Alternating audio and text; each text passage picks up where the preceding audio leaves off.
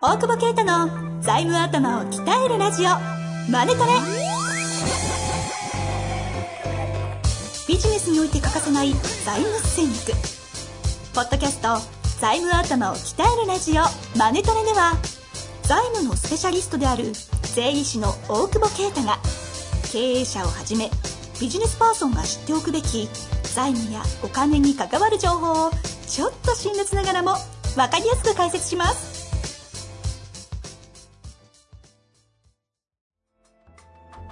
こんにちは、遠藤和樹です。大久保啓太の財務頭を鍛えるラジオ、マネトレ。大久保先生、本日もよろしくお願いいたします。お願いします。最近いかがですかん最近最近、最近久々じゃないですか最近消費税高いね。な んかねここに来てるんです かなんか高くないやっぱ。 ?10%? でも、上がったの2%。日本はなんだろう。うね。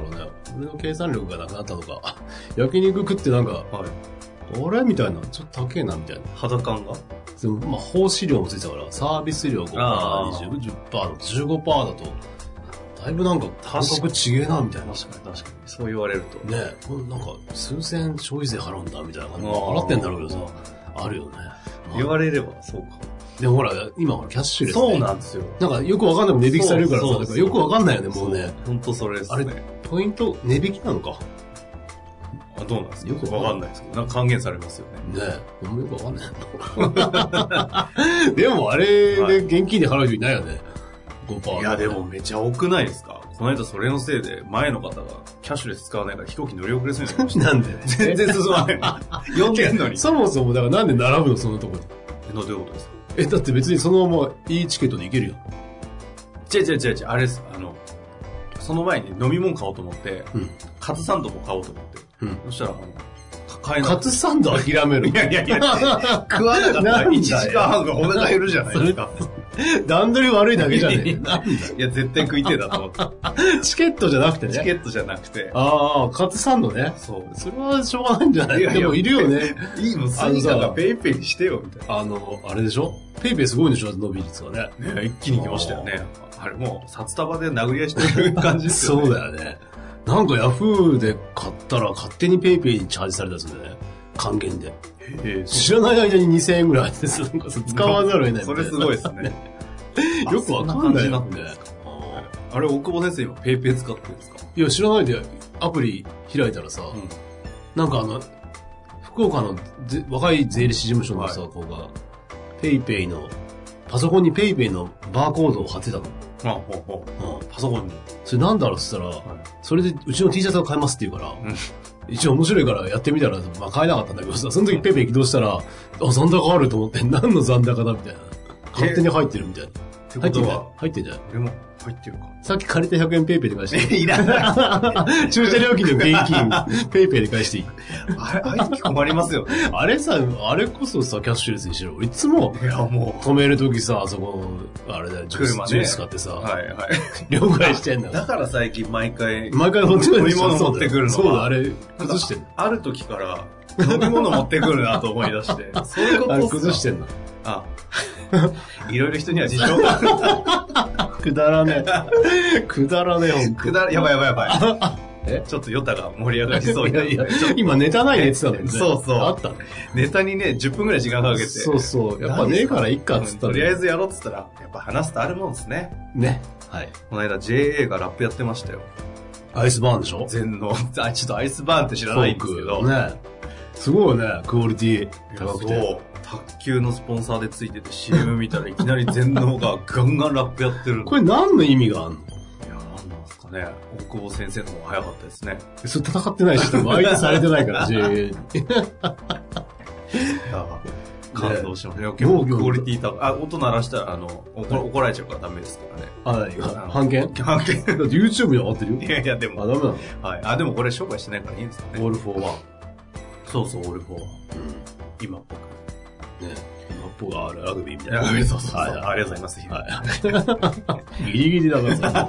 ギリギリ拾ったな、今。今、本当 に助けられましたはい。さあ、というわけでねはい、本題に行きましょう。はい。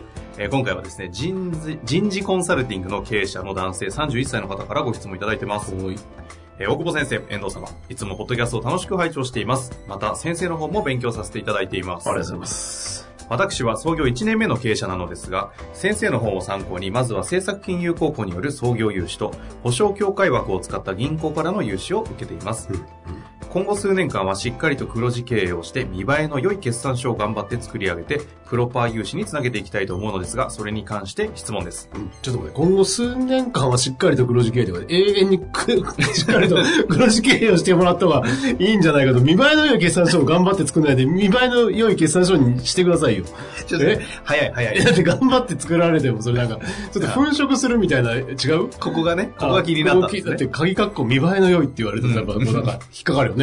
ね。あの、僕冒頭なんでねあ、一応行きたいと思い相ま当す。まだあるもんね。あ、なんかあったら突っ込んでくださそいういねう。方向かと思ったけどね。な陰踏まなくて、いや、さややこしい。っき、全能さかっ。き、全能のい、入れたじゃん、その、なんか。やばいやばい。今日の回まずいぞ、これ。行きましょう。うんえー人事コンサルティング、終わった。今日は行きました大丈夫。いきます。はい。人事コンサルティング業を営んでいる関係で、物品の仕入れがなく、経費としては役員報酬と旅費くらいなので、役員報酬を比較的安くす設定することで、利益が出やすいと考えています。うんそこで、かっこ見栄えの良い決算書を作成するために、当初は安めの役員報酬で経営するという戦略はありでしょうか正直なところ、プライベートのために役員報酬はそれなりに多めに取りたいという気持ちはあるのですが、このバランスが非常に難しいと感じました。また役員報酬を安く設定してしまうと、連帯保証で借りられる額も下がってしまうのではと、なんとなく直感で感じています。ただそれに関しては、副業で稼ぐ稼ぐとかもありかなと思っています。経営が安定化し始めたら、出口を考えた戦略を取ると良いのだろうと思うのですが、特に創業時においてどのような戦略を取ると良いのか、アドバイスをいただけないでしょうか。はということですね。で、なるほど推進にですね、社労士と中小企業診断士の資格も持っているとあ。はいはいはいは書いい。てありますねや。っぱ、資料は小さいね。えあれ わかんないけど、みんな同業じゃないです か、同業。そう、今なんか、なんかこれ、あんまり儲からない前提条件で、物事が進んでる気がするんだけいど。やど、どこ、どこからえ、なんか見栄えの良い決算書、要は、役員給与いっぱい取っても利益出せばいいじゃんっていう、えああ、はせっかく創業してるんだからあ、さ。はあ、は昔、西田文夫先生が貧乏は病気だって言ってたから ね。ね、脳科学の人だから。あ。貧乏は貧乏は病気だっすね。いやー言いそう貧で乏すはね。ね。 じゃあそれツイッターとかで言わないけどね。 バズるよね。多分炎上するよまね。ずりますね炎。上すそるれ YouTube でフォローすればいいんじゃないですか。いやいや、別に貧乏とは思わないけど、どれぐらいがちょっとわからないけど、どはういどうなんだろうね。なんか、全然関係ないかもしれないけど、シンガポールとかだと、あの、まあ、あの、向こうで EP って、えっと、なんていうの、ロー EP ドビザ一だから、 あのまあ、向こうで労働ビザ取るのに、給与を高く出さないと俺らやね外国人だから。エンプロイメントパーマネントってことですかそうそう、パーマネント。 パーミット か。パーミット。永遠に言うんですよ。今日噛みまくるし、 間滑違りえままくくるるしね。まあ、いいや。そうそうそう。ちょっと待って。ああ、いいやは良くないです よ。まあ、だって俺じゃね えもん。遠藤君が感覚ってるだけの。 もはや遠藤くんだし、もういいやだし。 ひど。はい、ありがとうございます。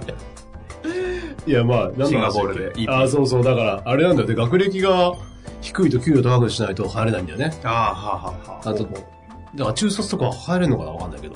ありますね。高卒、ね、大卒ありまもいい大学だとさ、上になってさ、年齢また低いと、博士課程とか出てるとね、すぐそうそ取う、取れれたたりらといいや。年齢が低いと安くてもいいんだけど、た高いと、そこそこ払か。わなきゃいけないみたいなね、はい。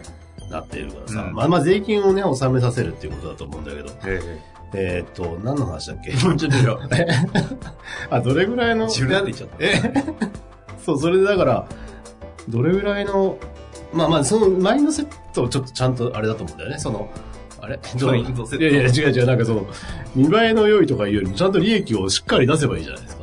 ああ、役員給与もちゃんと取って。取って。で、うんうん。ね、スーパーマットな話ですね、これは。そう、そうだよね、はい多分ね。はい。だから、で、えっと、もうちょっとちゃんと言うと、うんうん。えっと、結局銀行もね、見るから、その、いくら役員給与取ってんのか僕僕らもそうだけど、ええ普通に創業期の利益だけ見る人いないから、利益見て役員給与見て現場職見るからさ。うんうんうん。そうすると、10万円とかしか取ってない人はさ、生活できないでしょみたいな感じにはなるじゃない。大体ね。なだから、まあ、どれぐらいの生活があれなのかわかんないけど、はいはい。まあ、うちだと創業がそんなにないから、あれだけど、大体まあ100とか200とかさ。ななんであれ、役員給与もでもいい加減だね、みんなね、決め方ね。月にってことですかそうそうそううね。100万、200万、300万みたいなね。ん。うん。取り方していくもんね。そで、う。 55%取られちゃうからさ。はいはだからそうさっきのシンガポールの話は、給与高い、税金高いかい。うんら、なるべく給与出したくないよね、みたいな。逆に彼らは。うん。おー要は資。産あるから。ほうほうほまあ、それはそうそういう世界の話かもう。しれなはいいけど。はい。中小は安定していくと、まあでも出口戦略ない人が給与バンバン上げていっちゃうっていうのもあるけどね。要するに売るとかあーさはあは。だだから創業人事系のコンサルティングって結構出口難しそう。難しいよね、多分ね業種ではありますよね。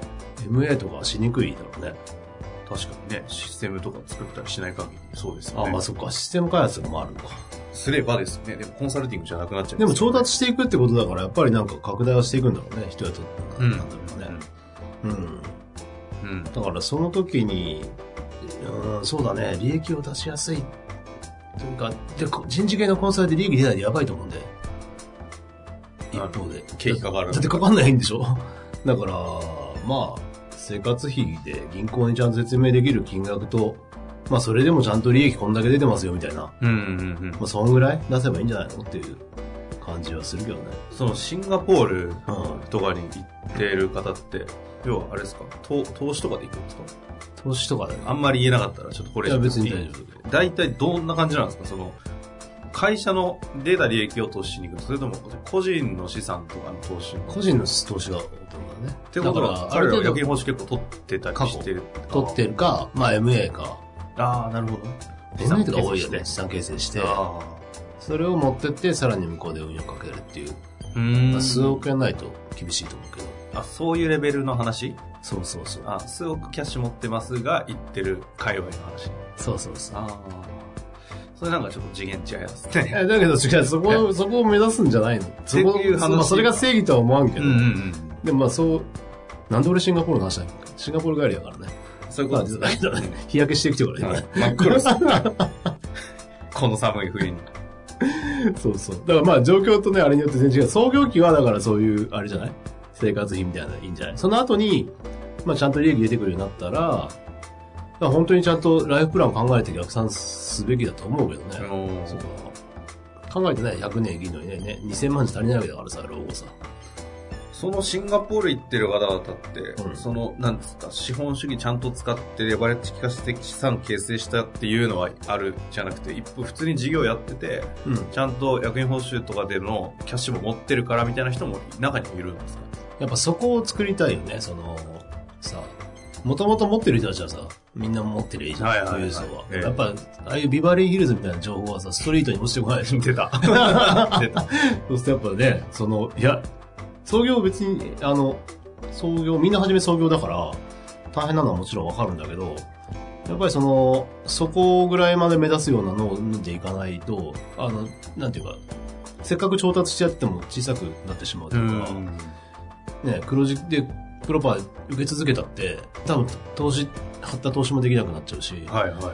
っていうことを考えると、そこの世界はなんとかなくイメージをするといいのかなと。してやるのと全然違いますよねだってまだ100年だとするとね、70年生きるわけだから、そうすると、なかなか大変だよね、ちゃんと稼いでいかないと。まあ今はどうなのかわかんないうんけうど。んうんああとはだからそう副業っていう、あ、ごめん、連帯保証の問題は別に関係ないと思うけどね、ほとんど。難しいよね、連帯保証なんて取られてるけどさ、別に払えると思ってないからさ、銀行も。そもそも。はいはいはい。まあ逃げないためぐらいの話でさ、プロパンとかの話です。そうそうそうそうそう。連帯保証の借り入れ額も下がってしまうのではないかみたいな。で、はあまはああ資産背景があれば借りられるってのはあるけどね。その時は逆に言うと連帯保証取られないよね。うーん。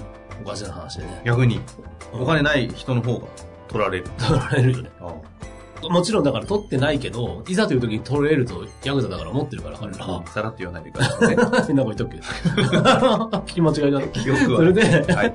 えっと、まあ、えーだからそこはそんな心配しなくてよくて、だから安定化し始めたらというか、初めからやっぱ出口を考えて、やっぱ経営すべきだと思うので、うんうん。その計画がなく、事業してしまうと結構苦しくなるのかなっていう。まあ別にその赤字しようとか節税しようとか思ってない時点では、あの、十分いいと思うけど、少しももったいないというか、役員報酬を皆さん、あのタイミングで見直すタイミングってあるんですかそういう話って出ますもうちょっと上げようかなとか、なんかそういう。あそうなんか出本当る出るに出素る。朴な話で。出る出る。それでど、タイミング、まあいや、ありすぎて、 なんとも言えないと思うんですけど、いやこの方、こう今1年目で、はいはいはいはい。どっかでタイミングで役員報酬見直すって時の、なんか参考になるなんかあればなぁなんて思ったんですけど。あーでもまあみんなあれだよね。自分がいくら生活にかかってたか分かってないで聞いてくるからさ、知らねえよって話なんだよ、ほとんど。ああ。言われてみ れば。まず会。長つけてきてみたいな。家計簿。そう、家計簿。家計簿見せてみたいな話じゃん。ま あ言われてみればそうねえ月いくら必要なのかと。そう、俺それ自分で給与決めるとき、あの、自分で考えてみて。やったんですかいや、分かんなかったから、いくらしていいか分かんないから、はいい、くら使うんやっけと思って考えてみた。意外と使いそうじゃないですか。いや、意外と使わないよ。でも創業時って使わないですよね。使わない。だってそんな仕事しかしてないもん。ですよねうん遊ぶ金もないしね。あじゃあ時間もないし。ないしね。まあだから、遊ぶなのかなんなのかだけど。でもた、多分ね、飲み会とか行ったって基本的には営業してんだろうしさ。ですよね。基本経費じゃん。友達とね、うん。昔の友達とそんな飲み行かないですよね。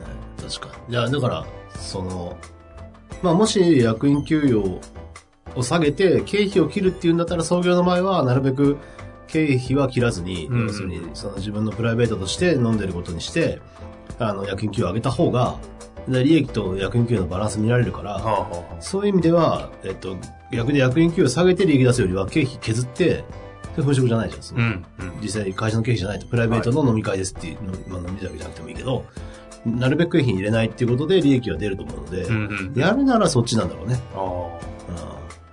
いやいや、しっかりとね。出口も含ま踏まえた上で考えん、あと、方副業とかね、やんないありましたね売り上げ入れた方がいいと思うね。ここはね、ちょっとコメントいただきたかったんです が。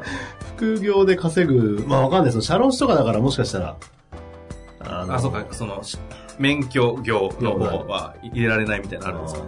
まあでもそれは安くしてね、他でコンサルフィートルとかね、うんなんかできると思うんで、まあなんていうか、そうね。もうちょっと決算がちゃんと良くなる方向で、シンプルにうん売り上げを上げて、上げて。経費減らして、減らして100円給与はちゃんと使う額みたいなああ。感じでやっていけば。ここはシンプルに PL の話ですかね。そうだね。そうだね。まあ、PL の話だよね、これはね。ですね。はい。ちょっと今日の話を受けてね、また質問ありましたら、ぜひお待ちしております。はい。というわけで、本日もありがとうございました。ありがとうございます。